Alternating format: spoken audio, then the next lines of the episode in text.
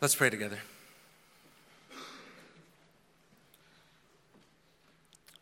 Oh, Father, how great your love is for us.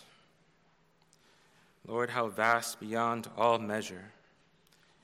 We thank you that you've given your Son, our Lord Jesus Christ, to be our hope as we run this race.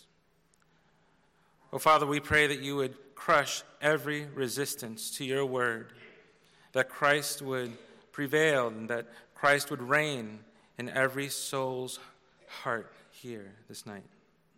We pray that by the power of your Spirit that you would work. Help us to hear, help me to preach, that Christ would be glorified. In Christ's name we pray. Amen. The life of every Christian is filled with exhortations. And the reason why it's filled with exhortations is because the scripture is filled with exhortations. What is an exhortation? If we look at Hebrews chapter 3, it means to come alongside someone and strongly make an appeal or a request. And what is that request? Well, again, if we go to Hebrews chapter 3, the author tells us Beware, brethren, lest there be in any of you an evil heart of unbelief in departing from the living God. But exhort or come alongside one another while it is called today, lest any of you be hardened through the deceitfulness of sin. So, I take an exhortation to mainly have three components to it. There is an instructiveness about an exhortation. There are the consequences of an exhortation, and there is also the desired result to every exhortation. So, if we are going on a long trip and my wife looks over and she says, You're running out of gas. You need to pull over and get some gas. The instruction there is for me to get gas. The consequence is that if I don't listen to my wife, that we'll be stranded and the outcome will not be a favorable outcome. And in many ways, the scripture presents to us many exhortations. And just to underscore how important exhortations are to the author of Hebrews, we are here in chapter 12 amidst probably 40 to 48 exhortations that are listed in the book of Hebrews, and we land at number 20, roughly. Now, if anyone is doing their, if any one, one of us is a careful reader, we'll see that chapter 12 and chapter 13 really end the entirety of Hebrews, and what you're telling me is that there's 20 more exhortations to go, and the answer is yes. That's how important an exhortation is to the author of Hebrews. And what is he battling against? Well, one of the things that he's battling is unbelief. He doesn't want to see the people that he's writing to filled with unbelief. He wants them to run this race, he wants them to hear the voice of the Lord. He wants them to get to their desired destination or his desired destination. But he's also working to show the supremacy of Christ as our high priest, our faithful high priest who accomplished salvation for his people, made full atonement for his people. And by the time we get to chapter 12, we see that he is here again providing another exhortation for us. So as we look at our text this evening, what I want us to walk away with is that all of us need an exhortation. Every single one of us, as we run this race, need an exhortation to look to Christ as our example and encouragement so that we would run this race with vigor. You need an exhortation to look to Christ in order for you to have encouragement and run this race with vigor. And what I, what I want to do is I want to begin by looking at this exhortation. Look with me in chapter 12, verse 1, where he begins this exhortation by saying, Therefore. Therefore connects this thought with the previous thought which came before, which is chapter 11. He goes and says, Therefore, we also, since we are surrounded by so great a cloud of witnesses, Let us lay aside every weight and the sin which so easily ensnares us. And so, what are the grounds for this exhortation? The grounds for this exhortation is the fact that they have been surrounded by such a great cloud of witnesses. And this calls to mind the arena, the Colosseum, this group of spectators that have come alongside and come around all of these people that the author to the Hebrews is writing to. And in chapter 11, what we see is we see at least 18 people mentioned, and this is a small sample size, alongside a class of people which are the prophets. This cloud of witnesses are all of those who, by virtue of their life, have given testimony that they have lived for the heavenly glory, the hope that is to come, for Christ. And so he says, Therefore, as a result of what I have just presented to you, all of the lives of these men and women who have gone before you, therefore, since we are surrounded by so great a cloud of witnesses, run. This is why Christian fellowship is so important. We were just talking about fellowship last night as we went to uh, uh, in Ridgehaven. And the idea of Christian fellowship is not necessarily just meeting up with someone to catch up on how the week was going. But Christian fellowship is distinct from any other kind of conversation and interaction because it involves documenting what the Lord has actually been doing in your life. And so, as you share what's been going on in your week, as you talk about what's going on in your day, as you discuss all of the struggles that are going on in your life or all of the joys that are going on in your life, what's happening is your mind is beelining its way to what the Lord has actually done. And so that you give praise and glory to the Lord. And this is why in chapter 11, verse 32, the author of Hebrews runs out of time because now he's communicating all of the things that God has done in ages past. And he says, And what more shall I say? For the time would fail me to tell of Gideon and Barak and Samson and all of these other people who have gone before us. So look around you, Woodruff Look around you. You are surrounded by such a great cloud of witnesses. It's not just Calvin. It's not just Martin Bucer. It's not just Martin Luther and his wife. It's the people sitting in the pews beside you who have made a profession of faith, who are running this race alongside you. You are surrounded by a great cloud of witnesses. And because of this, we are not just spectators but they are active participants. We are active participants in this race. The grounds for our exhortation is this great cloud of witnesses. But if we look not just at the grounds of this exhortation, but at the goal of this exhortation, you'll see that there is something that the author discusses which is not necessarily in the text the idea of sanctification. He goes on to talk about what sanctification is in verse 1. He doesn't explicitly name sanctification, but this is exactly what it is. The goal of this race, of this exhortation, is that we would run. And so, how do we do that? He says, Let us lay aside every weight and easily ensnaring sin. So, what I'd like to do is, I'd like to take those one at a time. Let us lay aside every weight and let us lay aside every sin and look at them and then bring those things together. First, let's look at let us lay aside every weight. If you show up to a track meet, and again, we're looking at the metaphor of running a race. If you show up to a track meet and you had just purchased a wool coat and wingtip shoes, a new hat, you will face one of three options. Number one, you can't run. Number two, you need to take those things off. Or number three, you can run, but the race will be very slow. And more often than not, if you are showing up to an Olympic event, you will probably either be sent home or told to discard all of those things.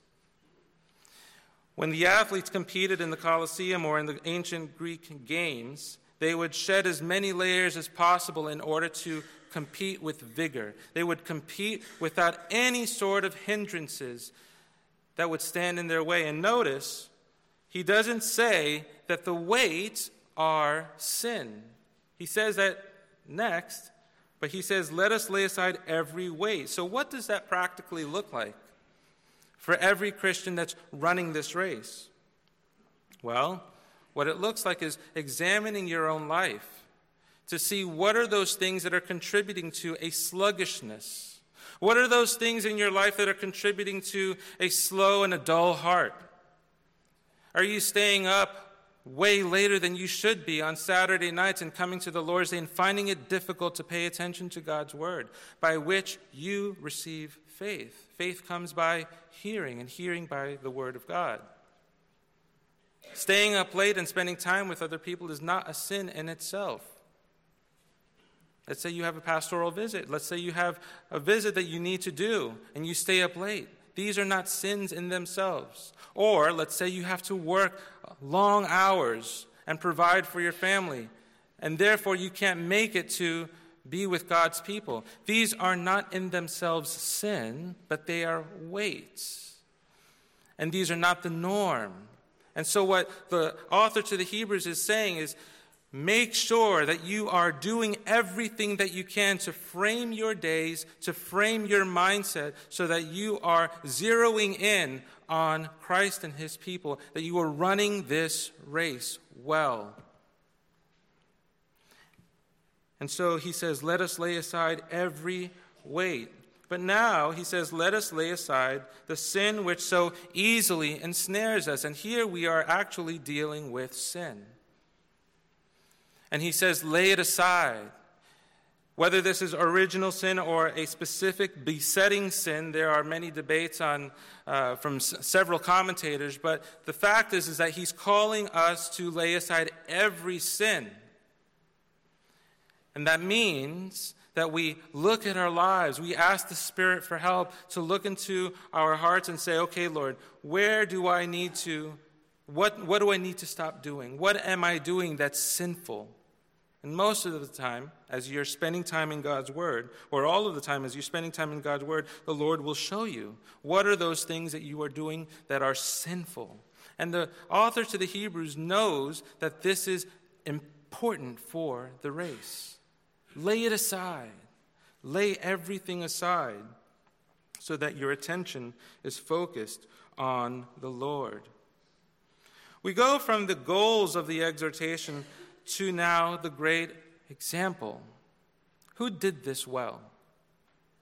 Well, we look at our Lord Jesus Christ. He says in chapter in verse 1, "Let us lay aside every weight and the sin which so easily ensnares us." And then he says, "And let us run with endurance the race that is set before us, looking unto Jesus." Notice that he doesn't say that we set the race or we set the pace, but it is the Lord who set this race before us, and we are to look to Jesus. This is the goal.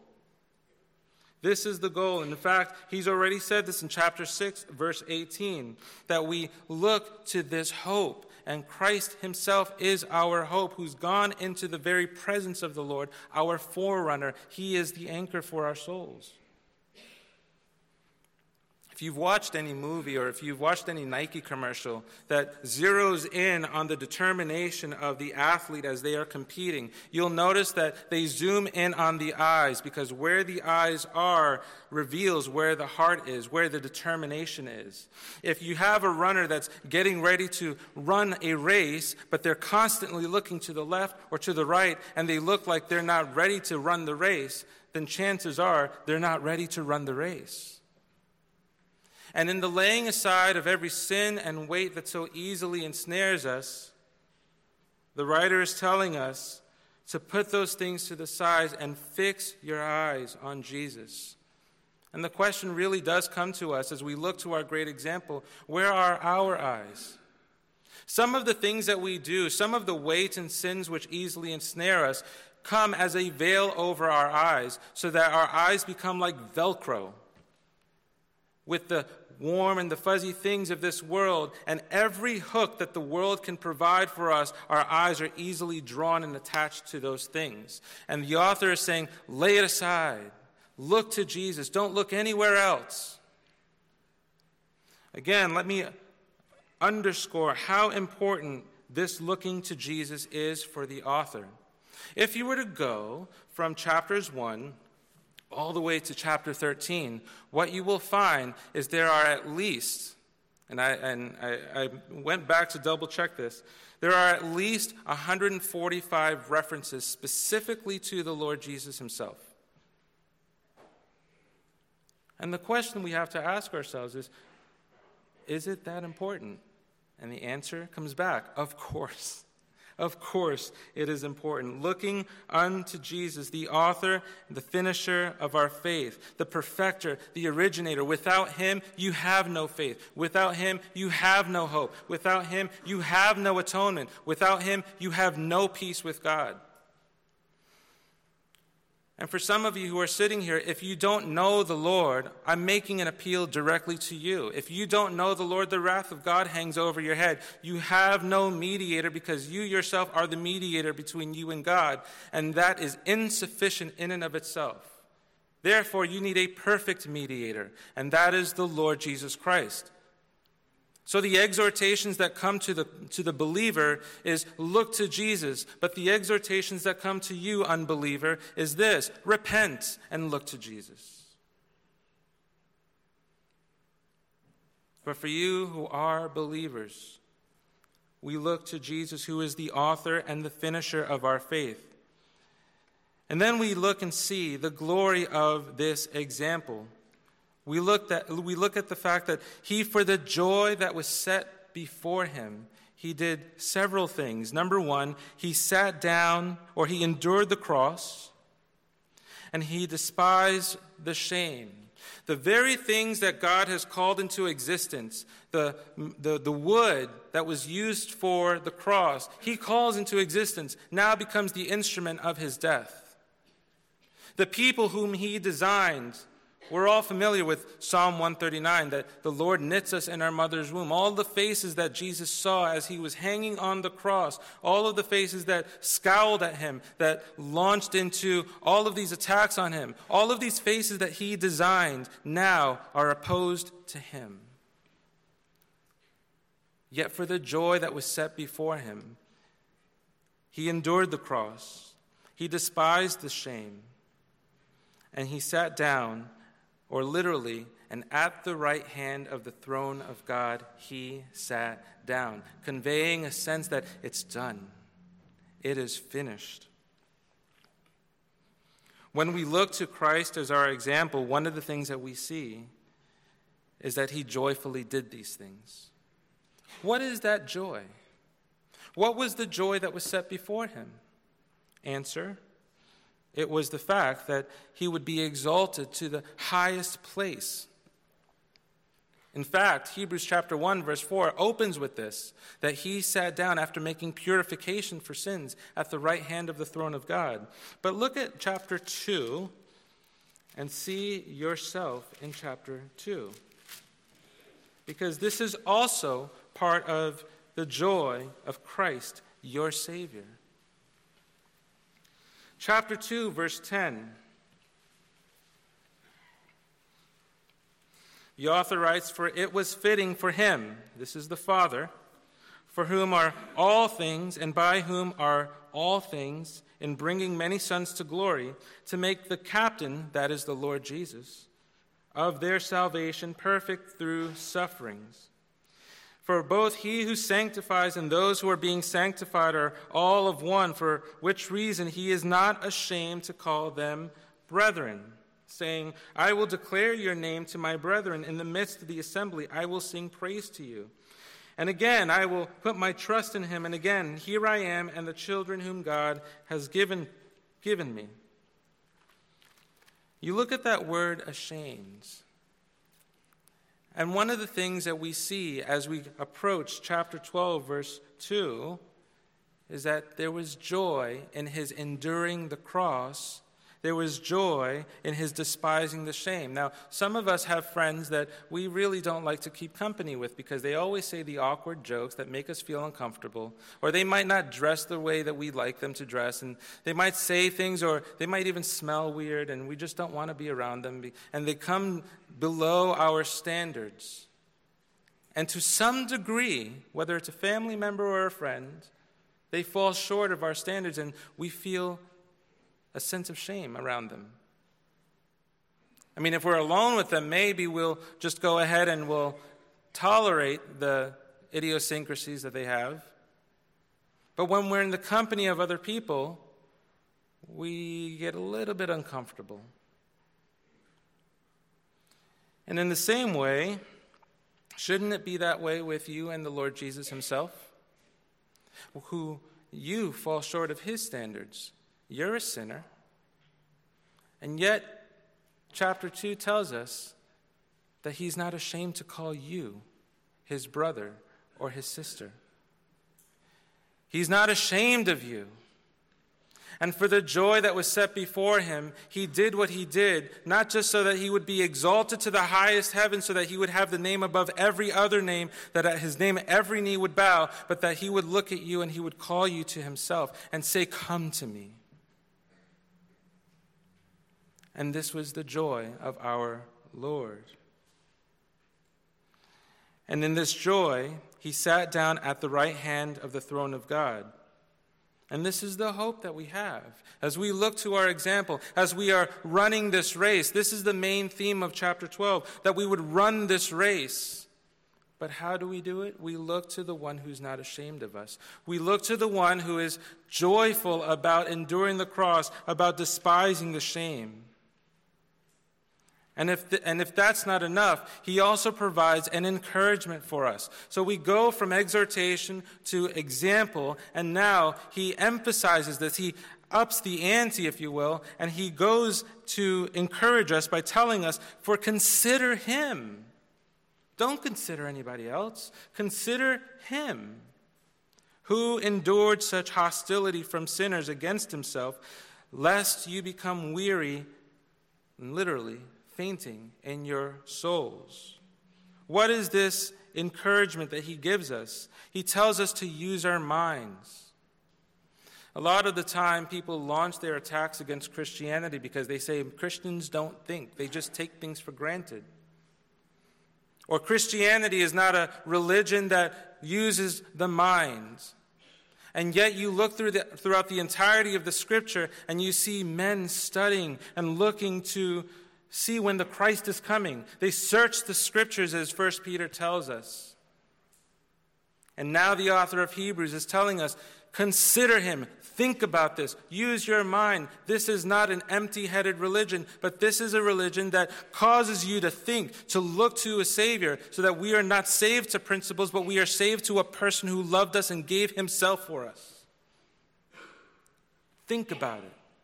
Think about what he underwent. What did he undergo? He underwent hostility from sinners. The sinners who said, He said that He would save others, let Him come down and save Himself. They attacked the very word of God with their own words. And this is, isn't this the classic example of what we see in the garden? Satan attacking the word of God. And yet the Lord endured. He endured this hostility. And so, what's the goal? What's the purpose? What's the goal for this encouragement? What's the goal for this exhortation? The goal is that you would not faint. And I want to spend just a little bit of time on this idea of fainting. What does Christian fainting look like? We all know what physical fainting looks like. You black out and suddenly everyone has to rush to your aid to help you to help you up. We know what that looks like, but what does Christian fainting look like? Well, Christian fainting looks like hardening your heart. You sit here and you say, Man, I wish that so and so was here because this was a sermon for them. But really, the sermon is not for them per se. This sermon is for you who, in the Lord's providence, sit here. Christian fainting also looks like you allowing weights and sin to surround you, to basically encumber your running. And practically, what that looks like is that one time you used to spend time in your Bibles. At one time, you were so thrilled about telling people about Jesus because you had just come to know Christ. And you would wake up every morning and you would spend time in God's Word. And then, as the cares of this world, as the cares of this life grew, and as you had to do this and you had to do that, suddenly you started putting the times with the Lord to the afternoons or to the evenings, and then it suddenly became, I'll get to it when I get to it. And then six months later, you're not spending time with the Lord at all. And then crisis hits. And suddenly you run back to the Lord. But then the devil comes and he says, Who are you to come, come to the Lord when you have not spent time in his word? Who are you to make your requests known to God? And now you struggle with assurance. And then you throw up your hands and you say, I'm done with this, I'm out of here. I don't even know if God loves me anymore. And you turn your back and you continue to harden your heart. This is Christian fainting. We hear a lot of this fainting, and those who wait upon the Lord will renew their strength, Isaiah 40. But what does it mean to wait on the Lord? Here we are, chapter 12, verse 2. Look to the Lord, looking to Jesus. Looking to Jesus. It also means you lay aside everything. You examine your life, you examine your week, you examine your day, you examine your speech, you examine your conduct and what you're filling your mind with, and you say, Is this pleasing to the Lord, or is this self serving? And so we have to examine our lives. And so when it comes down to it, the author to the Hebrews is encouraging the Hebrews, yes, but the Spirit of God is calling you to examine your own life and consider him who is joyful for you. Where does that leave us? Was it instructive? Yes, because he's telling us what to do. Does he tell us about consequences? To a certain degree, yes. Lay aside every sin and weight that so easily ensnares us. The, the assumption is, is that if we don't, we will not run this race. If we don't look to Jesus, we will look at everything else. If we don't look to the Lord, if we don't lay aside every one of these things, if we don't look to the cloud of witnesses, if we don't engage with the people whom God loves, eventually what will happen is we will faint in our souls. And so, where does that leave us, Woodruff Where does that leave you?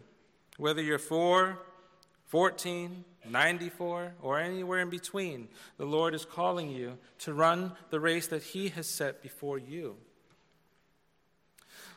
If you look back at verse 1, you'll notice that this is not a solo race. He says, Therefore, we also, since we are surrounded by su- such a great cloud of witnesses, he says, Let us so you'll hear, you're hearing all of this plural talk. In other words, you are not an island to yourself. You are not called to cloister yourself up in your own home and relax and just watch the news or watch whatever and disengage from the people of God. But you're called to run. And you're called to run together. And so we run. Let us run, he says.